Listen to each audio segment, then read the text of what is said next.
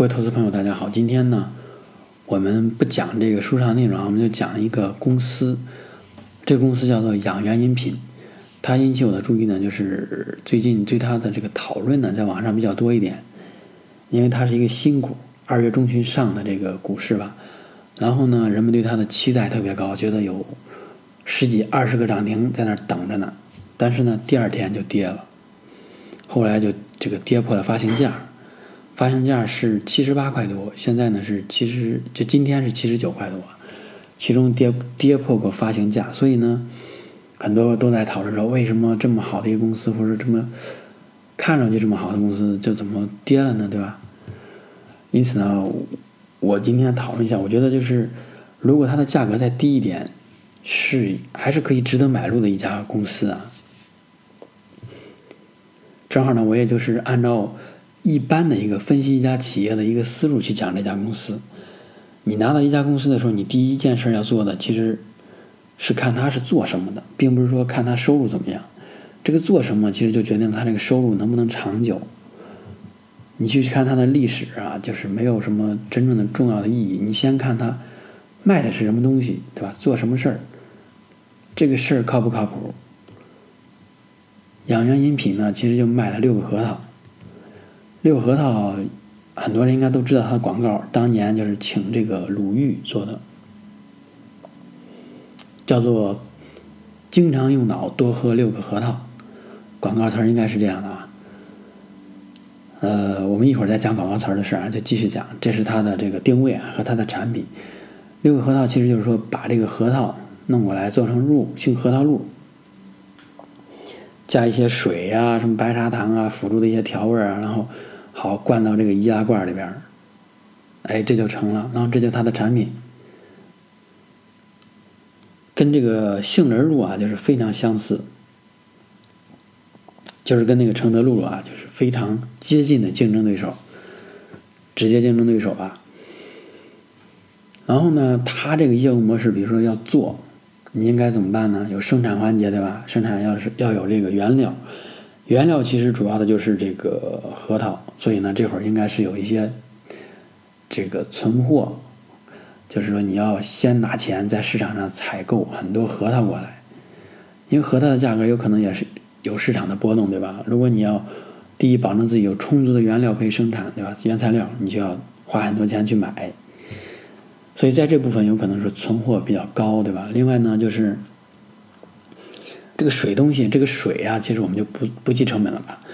然后还有就是白砂糖啊，什么调料那些东西，因为它的这个最贵的东西还是核桃，所以它的原材料这一部分叫生产材料就是核桃最主要的。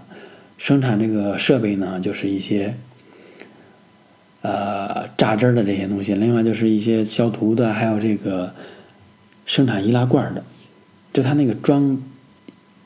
这个核桃露的那个罐儿，它现在也是自己生产，有生产中心，就是金属的这个易拉罐嘛，这就好了。然后就是包装，对吧？一箱子，然后包装起来放在一起。剩下的有了产品，对吧？你要干的事就是拓展你的销售网络。它的销售网络呢，其实是按照区域去划片的，每个区域内呢，只有一家代理商或者是销售商。这样的优势呢，其实就是对于价格的把控。合作关系的维护比较简单，这样的话就是说，你在一个区域内，你不会说自己降价吧？如果一个区域内有多家经经销商，有可能会造成相互竞争，带来这个价格的降低。但是这种销售网络呢，优点是这刚才我说那缺点其实就是竞争太少了，这个利益呢就是比较集中，大家都过得很舒坦，对吧？这是它的销售网络，其实整体来看就是这样的。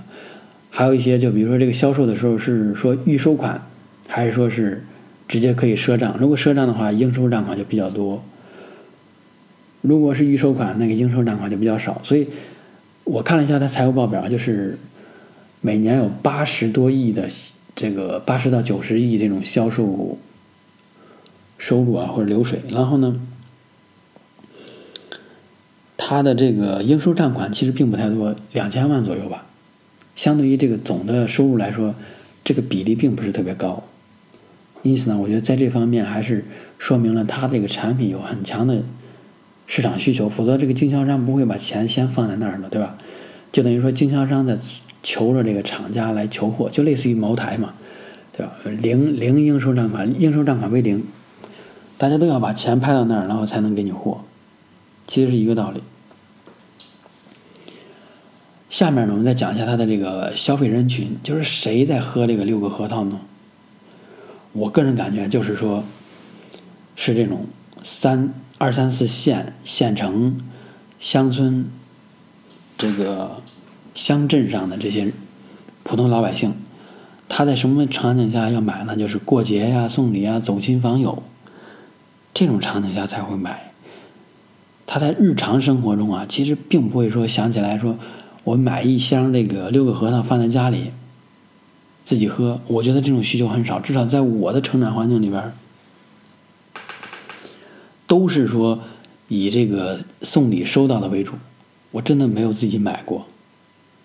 有时候买过一箱露啊，就是那会儿是上班早上，觉得这个喝点东西对吧，比较热的，买过一次。后来就真的没有买过。所以呢，我觉得它。自己定义为叫日常饮品，但是跟这种普通饮料还不一样，比如矿泉水啊，什么可口可乐，真的不一样。它是礼物性的或者是礼品性的这么一个商品，所以呢，这是它的一个优势啊，叫礼品嘛。因为中国礼品其实这个市场上可供选择的这个东西并不太多啊，尤其是它这个价位里面又拿得出手的，对吧？又觉得大家都公认的东西并不是太多。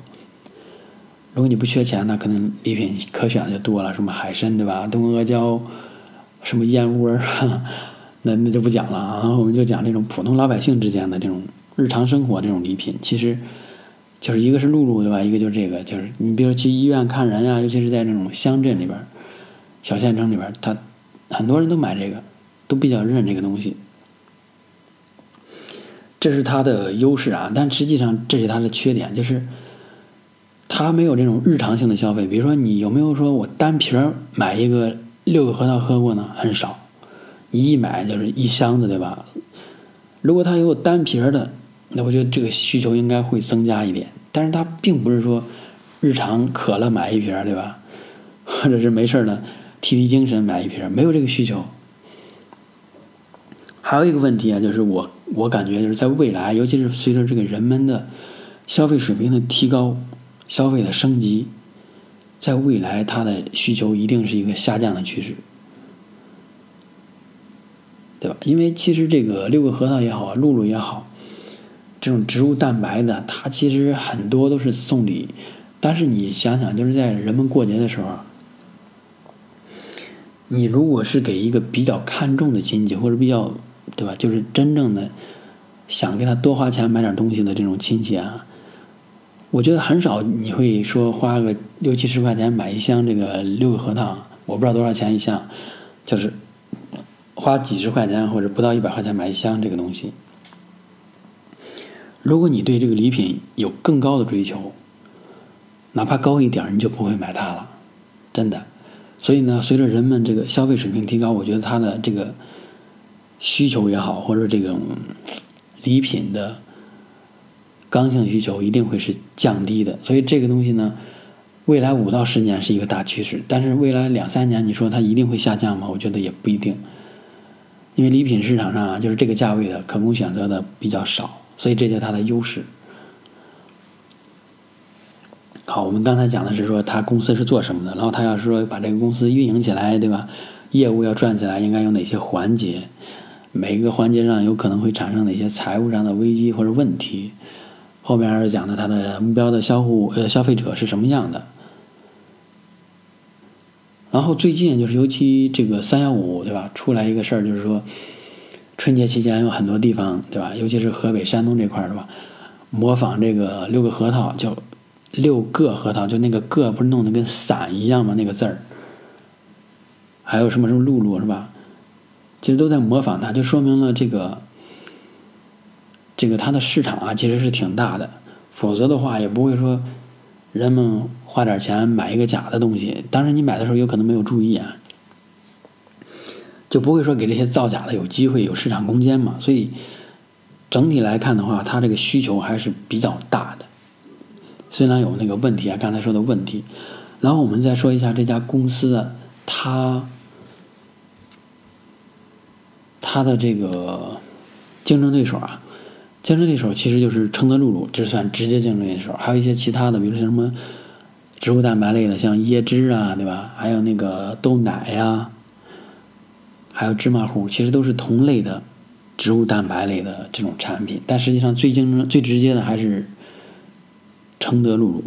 但是从规模上你去看，就是说承德露露它的这个净利润每年的话是，我看一下，是在这个四五亿左右这么一个区间。但是呢，这个养元饮品啊，它的要多一点，就是它的市场占有率会更高。它的这个，稍等，我我更新一下这个，我是在看这个网站啊。它的这个每年的这个收益应该是二十亿左右，这个净利润。对，二十一六年是二十七亿，一五年是二十六亿，今年好像这个年底这个还没有出来。然后到这个九月份的时候，第第三季的时候，净利润已经达到十五点六八亿了。所以从规模上来看的话，这个养元饮品是远远超过了承德露露的。但是其实从知名度上来讲啊，我觉得承德露露知名度可能会更高一点。所以呢，从这一方面，其实你你去看，就是说养元饮品它在这个产能的扩展，在市场的这个扩张上，其实是优于这个承德露露的。然后呢，在这个市净率和这个市盈率上，其实是非常接近的。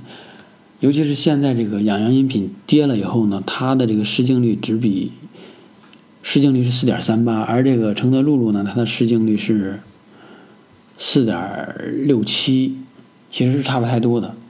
你要这么横向的去比，你觉得哎，好像这个这养元饮品也没有多高啊，对吧？然后它的市盈率呢是养元饮品是二十点五五，然后承德露露呢是二十二点五七，所以从这两个数据上来看，好像养元饮品好像更便宜一些，是吧？这是你的一个印象，主观印象，因为这两个维度并不能决定它是否真的便宜，是吧？然后我们再往下看，就是说看一下养元饮品它这个公司它的应收账款怎么样？应收账款呢就是。我看啊，稍等。我们按年度来看啊，就是看一下最近几年的应收账款呢，就是在一六年是两千多万，一五年呢是六百多万，一四年是七百多万，一三年是一千多万，一零年是二十多万，零九年也是三十多万。所以它的应收账款对于它这个整体收入的比例来说是非常低的。所以在这方面呢。刚才我也讲了，就是说明这个市场对它需求也比较大，所以呢，它采取的是这种预收账款的形式，就是说你要进款是吧？你要进货，对，你要从我这儿进货，你先把钱给我打过来，我再给你发货，是这个模式。所以这在经营上，我觉得这个方式还是比较稳妥的，对吧？不会说出现很多坏账，就等于这些钱都打水漂了，因为这些钱就应收账款其实已经算在了利润里边了，当年的这个利润里边了。因此呢，从这个数据上来看，我觉得还是比较有优势的。然后我们再对比一下，就是这个承德露露啊，看一下承德露露它这个应收账款，哦，它的也不是特别高，一七年是二十多万，然后一六年是五百多万，一五年是一百八十多万。就从这个模式来看，其实他们两个的经营模式都比较像，就是通过。预收账款的形式呢，去给下游这个经销商去发货，这样就保证了公司有钱。另外就是坏账率比较低，我觉得这个是还是挺好的。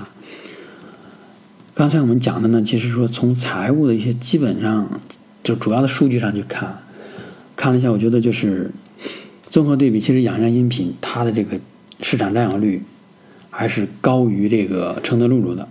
另外呢，就是。我讲一下养元饮品，它这几个生产中心啊，它在河北有，对吧？这不用说了。还有河南有，还有呢是江西有，呃四川有，还有一个是安徽。所以你去观察的话，就会发现，它这个生产中心都集中在这个，怎么说呢？就是二线城市多一点的。你像这个经济发达沿海的城市，它就没有特别多。尤其是到广东，我觉得到了广东，可能它的这个可见的机会就少少很多了。因此呢，我觉得就刚刚才印证我刚才说那句话，就是说经济越发达，人们对于这种产品的这个需求会越弱，对吧？所以呢，这是它的一个长远的来看不利的方面。因此呢，这个养元饮品如果他要说真正的维持他的公司的长期发展，他要做的事儿就是说是在研发上加大投入，去开发新的产品。但是呢，你可以去他官网上看一下，或者你去这个什么相关的电商网站搜一下，他的产品非常单一，非常单一，就是六个核桃。可能还有一个叫什么核桃杏仁露，那个占的销量啊非常低，就六个核桃占到了他公司销售额的百分之九十五、九十六、九十七都有关，所以这是一个非常高的这种产品单一优势，就是说能够聚焦，但是同时也是你最大的致命的弱点，就是万一说人们对于这个产品的需求没有了、减弱了，那你公司又没有新产品推出来，青黄不接，那。只能说是收入锐减，对吧？这就是一个非常大的危险。所以再加上我刚才说那个，如果消费升级的话，你这个，你你这个，它的需求量就降低了嘛。所以这是一个对对我们普通投资者来说，这是一个不利的方面。但是这种锐减呢，它不是个锐减，就是这种减缓是一个需要时间去展现的一个东西，并不是立马第二年就夸降了一半。不会这样，所以呢，在未来几年，我觉得如果能有新的产品出现，这家公司应该前景还会非常好啊。就它从产产从工厂成立二十多年以来就没有说研发过新产品，因此呢，你从研发投入上也可以看出来，就是它研发投入特别少，一年才一千七百多万。你想一想，这个一千七百多万占你这个五呃八九十亿里边的多少，对吧？特别低了。你研发投入就不你不重视研发嘛？相反，他在这个广告投放上特别重视。这次招股说明书里边或者就说了，就是说融资呢，就是说是其实是融了三十多亿吧，三十二亿，其中十九亿用于推广，十四亿是用于扩展生产线还有生产中心，好像是啊，提升产能这些东西，用于研发的媒体。我觉得这个东西就是从我们就之前讲的那个飞利浦飞雪那个选股原则来说，就是他没有保障说未来这个产品或者公司业务可持续发展的这种研发投入，这个其实是一个弱势或者一个不好的方面。因此呢，我觉得在这一方面他做的不好。嗯，但是呢，他在这个推广上啊，真的舍得花剧本。你想一想。这个三十二亿花十九亿去做推广，然后他的这个当时有个统计数据说的是，研发费用只占投呃推广费用的千分之一，就是一千块钱用于推广，一块钱用于研发，这个比例是不合理的。另外呢，就是你想想，如果你的知名度已经很高了，你天天，哪怕你天天在这个各个电视台、各个网络平台去做广告。人们对于你的消费就那么点儿，你做这个钱，其实你做这些推广，就等于真的是在烧钱了，对吧？所以你的产品就性质就决定了说，他不会说，比如说像我们啊，没事儿，就是比如有很多人对吧，女生或者是男生啊，就是在午饭以后，这种白领是吧，买一瓶这个酸奶喝一喝，然后或买一些这个这个橙汁喝一喝，对吧？你没有说，我吃完饭了，中午，比如说咱们去溜逛超市了，逛商场了，我买一罐六个核桃，我买一罐杏仁露喝吧，这个很奇怪的事儿是吧？所以，我觉得他要推广自己产品，他应该非常清楚我的产品是什么样的，在什么场景下会有消费的这种行为。如果你，对吧？你都没有研究透，你就夸夸夸觉得，别管那个，只要说广告做的狠，做的硬。一定会增加需求，增加这个消费，是这就是管理层可能对于这个市场、对于自己产品不了解，对于这些营销的东西不了解，所以才会说真正的去做这些做这种表面上的推广啊。因此呢，我觉得这个一你可以推导出来，这家公司它的管理层的这个怎么说呢？业务拓展能力其实还是停留在以前的那种模式上，他没有说真正的根据现在的他结合他的产品，结合他的营销渠道，结合他的消费场景，是吧？去看，把他的广告投给哪些人，在什么场景下去投。因此呢，我觉得这也就说明这家公司为什么说二十多年来都在卖一个产品，不重视研发。所以呢，我觉得这也是说他管理层能力的一个体现吧，就是并不是说特别高。因此呢，就是这个原因呢，我觉得其实我个人觉得就是这个他所处的地理位置吧，其实就是河北，河北这个衡水地方嘛，因为它并不像沿海经济经济这种氛围，就是说很活跃，对吧？然后这个。吸引一些这个能人，对吧？过来，还有这个河北的承德露露，是吧？这两个其实都是河北的，我觉得还是 挺有意思的东西啊。就是你想想这个河北的东西，然后一个做杏仁露，一个做核桃露，哎，还市场还不错。但是呢，都在吃老本都没有说积极的去拓新，或者说让让消费者眼前一亮。或者让这个投资人眼前一亮，我觉得这个还是有一定的共同的东西在里面的。好，刚才讲的有点有点远了，就是说还是讲返回来讲，就说他的这个产品单一，对吧？这是他的一个弱点。如果他能在这个研发上进行一些多的投入，我觉得。它的市场前景一定会更好，投资者对于它更乐观，对吧？前景更乐观，这样的话，它的价格真的不会说就，可能就真的是新股阶段就会涨涨一段时间再跌下来，所以这也是说为什么这个股票跌得很快的一个原因。我个人觉得，其实还有一个原因就是说，它这个六个核桃啊，就是说。他自己在这个投资路演的时候就说：“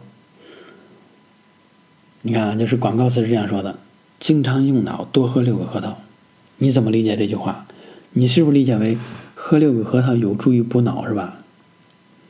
但是人家说，这个我们这个从广告词里边从来没说过六个核桃能够补脑啊。我们说的是经常用脑喝六个核桃。”没有说喝六个核桃就补脑了呀？你觉得这东西可笑吗？荒唐吗？所以呢，有很多这个就说他这个广告是有欺骗性嘛，好像有相关的一些官司在打，就是说这个有有欺骗消费者的嫌疑。但是人家在投资路演的时候，在这种正式的文件里边都写上了，我们没有说过六个核桃有助于补脑。其实你觉得就特荒唐是吧？这个。你这个主打广告词就是这个，你反反过来你又说没说过，因此呢，就是你细究起来，你说它这个核桃露的真正的价值是什么？除了补脑，补脑又不去就不承认，对，不敢承认，一旦承认就是有可能欺骗消费者，因为没有证事实依据，你就没法证明。就跟前段时间那个东阿胶一样嘛，到底能不能补血是吧？到底能不能说？这个像中医里边描述那样去起到一个作用，谁也说服不了谁。最后那个危那个那个那个危机生委那个官方微博不是还道歉来着吗？说什么这是中华民族这个中医的这个这个这个传统的一些东西啊，就是说要发扬中医嘛，就是接受尊重传统，就这意思啊，尊重中医。然后虽然我自己也持有这个东阿胶啊。因此呢，我觉得就是，呃，这个问题如果说像这个东阿胶一样，有人把它揪出来去讨论，其实也会说造成消费者或者说这种投资者的一个恐慌，对吧？或者一个怀疑态度，随之呢就减少了，有可能影响它的销量。这是第二点啊，所以这两方面，但总的来讲，就是这个需求啊，一定还会有空间存在。下面呢，我们其实就讲一下这个，它跟竞争对手比，比起来的它的优势是什么？我觉得就是第一个，它跟承德露露比，承德露露呢就是做杏仁露，然后呢，承德露露。他被那个万象集团掌控了以后呢，我觉得万象集团对他的这种战略引导也好或者指导做的不够好，就是觉得，外界不是传把它做一个提提款机嘛，就是说，好你这个杏仁入赚了钱，拿到我万象集团来，然后呢，我万象集团以一个比如说每年百分之五的这种利息去给你，其实就是内部的借贷是吧？叫关联交易，然后我把这个钱拿过来，我用于拓展我万象的业务，每年给你一点这个利息就得了。所以呢，这个第一就是这个股东控股方对他不重视，另外呢就是，呃，他这个生产能力啊，就是承德露露的生产能力，其实它的生产线的生产能力是远远低于这个养元这个六个核桃的。否则的话，六个核桃它的销售额也不会说远远超过杏仁露，对吧？刚才我们说了，杏仁露是净利润是五亿，然后那个五六亿啊，然后那个六个核桃是二十多亿，二十六七亿。所以呢，从这方面来看，其实六个核桃它的优势就在于它有很大的这个产能，但是它的产能的利用率啊，就是近几年其实在降低的，就是。比如说，你产能，你这个工厂线如果全部开通的话，能生产一百万吨，但实际上，如果全空全生产起来，这消费市场没有那么大，你还得有工人，对吧？你还有原料准备，这样的话也会成本比较高，所以它的这个生产线的这个使用率应该是在百分之四十左右，就没有全部开通起来。这个六个核桃，它的潜在产能是非常大的，这是它的一个优势。然后我们再对比一下，就是说，它在这个销售模式上，我觉得如果六个核桃，比如说，他把口味变一下，或者或者怎么着，他在包装上变一下，他弄一些类似于可口可乐这种，对吧？这种罐装的东西，并不是按箱去卖的，我觉得有可能会有新的需求出现，对吧？小你在小超市里边能发现说，三块钱一瓶儿或者五块钱一瓶儿，这样会增加它的需求，但是它现在都是。一买就一箱，一买就一箱，而且是那种铁罐儿，这种我就觉得是一个非常保守、非常传统的一种销售方式。它没有在这种销售模式、销售业这个场景上去创新。还有一点啊，就是它再再说啊，就是它在这个消费属性上啊，它跟这种可口可乐这种饮料还不一样。你像可口可乐是吧？它就是比较炫酷是吧？鼓励你去喝，然后觉得以后喝了以后呢，第一是清爽对吧？第二呢，就是让你觉得有活力。还有一种就是说，在那种配着汉堡喝。为什么就是巴菲特看好可口可乐？其实就是因为他觉得这种模式，这个可口可乐品牌比较强。另外就是说，有很多人，尤其是中国以外的这种消费者，他确实喜欢喝这东西。可口可乐，就是喝完以后，你对它的味觉是没有印象的。我不知道，这是我后来也是看介绍才发现，哎，好像你自己描述一下，你喝完可口可乐什么感觉？就是它在你的味觉上是不会留下印象的，就是喝完有一个短暂的印象，喝完了就是喝刚刚喝完的一瞬间有，过一段时间你就忘了，所以呢，这样你就不会产生厌恶的那种，就是喝够了那种感觉。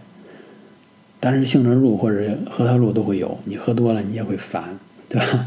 就它那种味儿都对你印象比较深，所以你喝多了会烦。但是可口可乐不会，所以呢，巴菲特就坚定的觉得可口可乐这个很有前景嘛，所以就买入了它。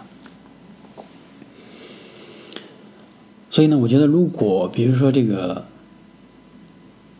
养元饮品，对吧？它能够借鉴可口可乐这种消费饮料的一些特性的话，往那个方面去靠近，它的这个销量应该会更大，好吧？这个以上呢，就是我们今天分析了这家公司。那但比如说这家公司到底该不该买，对吧？我现在呢，我觉得是说还可以再观望一下，不鼓励你现在就去买，因为我整体上承认，就是这家公司呢是一个有着，比如在三年、五年还是有着挺高的这个需求的这么一个产品。另外呢，它这个其实毛利也挺高的，对吧？所以呢，我觉得它还是一个还算比较好的一个公司啊。它缺点就是说，危险的地方就在于它的产品单一，产品研发投入很少，这个广告费用做的太多，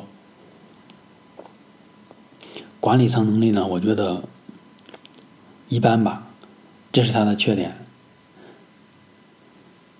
所以这个公司到底好不好？我觉得是看价格，如果价格很低了，比如它就二二倍的市净率了。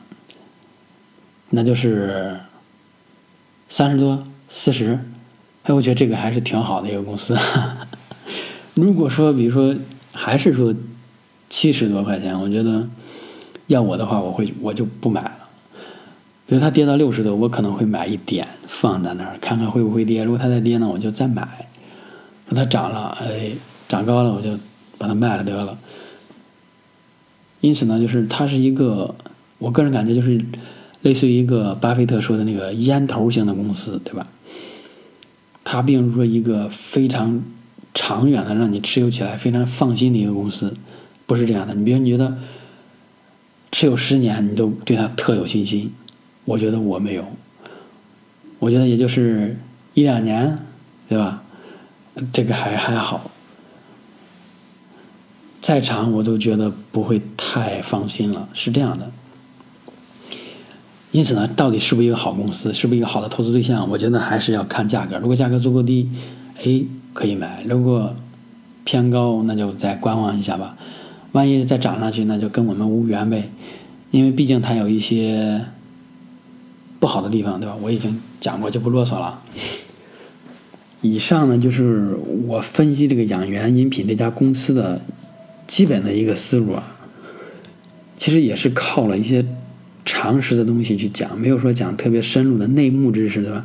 这些信息其实你自己在网上搜一下，或者说是去一些相关的这种电商网站或自己一些消费的经验，你就能够得出来的。然后这个经验其实我觉得就足够你去做一个相对理性的判断了，对吧？然后我我再说一点，就是为什么它这个股票价格会降低？其实还有一个原因，就是因为他有很多老股东，就是老股东其实就是公司的一些老员工，他们其实是有这个股票的。你上市以后呢，有些人卖了一部分，有些人呢就还持有，持有的话其实就就有权去卖了嘛。他们其实期待着高，就是可能他们有一些人在抛，对吧？然后就造成了这个。跌嘛，对吧？有这方面因素啊。从这个管理层的这个抛售行为来看呢，其实就说明他们对于这个公司的前景并没有那么乐观，对吧？或者并没有那么高的自信心，所以呢，他才想急于去套现。比如说现在八十，他觉得能涨一百八，他为什么要卖呢？对吧？这也是一个问题啊，就说明。还是说这个公司的管理，或者公司的这种员工管理层，他们如果对公司都没有信心，你让普通投资者怎么能够对吧？就是就是这道理啊。所以呢，我觉得还是再观望一下，不要着急。好，今天呢我们就讲到这里吧。如果比如说有朋友对于这个养元饮品研究比较多，也可以在评论区或者说分享一下，对吧？然后让我也学习学习，因为毕竟我是今天这个在地铁上没事儿，然后呢，因为去跟朋友去见面嘛，然后坐了挺长时间的地铁，就看了一看相关的东西，然后觉得呢这个东西还有一定的价值，所以分享出来给大家，并不是说我这个花了好长时间去做了一个非常深入的一个分析，并不是，只是一些。大家能够看到的一些公开的渠道啊，就是把这些信息进行了一个汇总。这个呢，其实能够辅助咱们大家去做一个基本的投资的决策了。好，谢谢大家。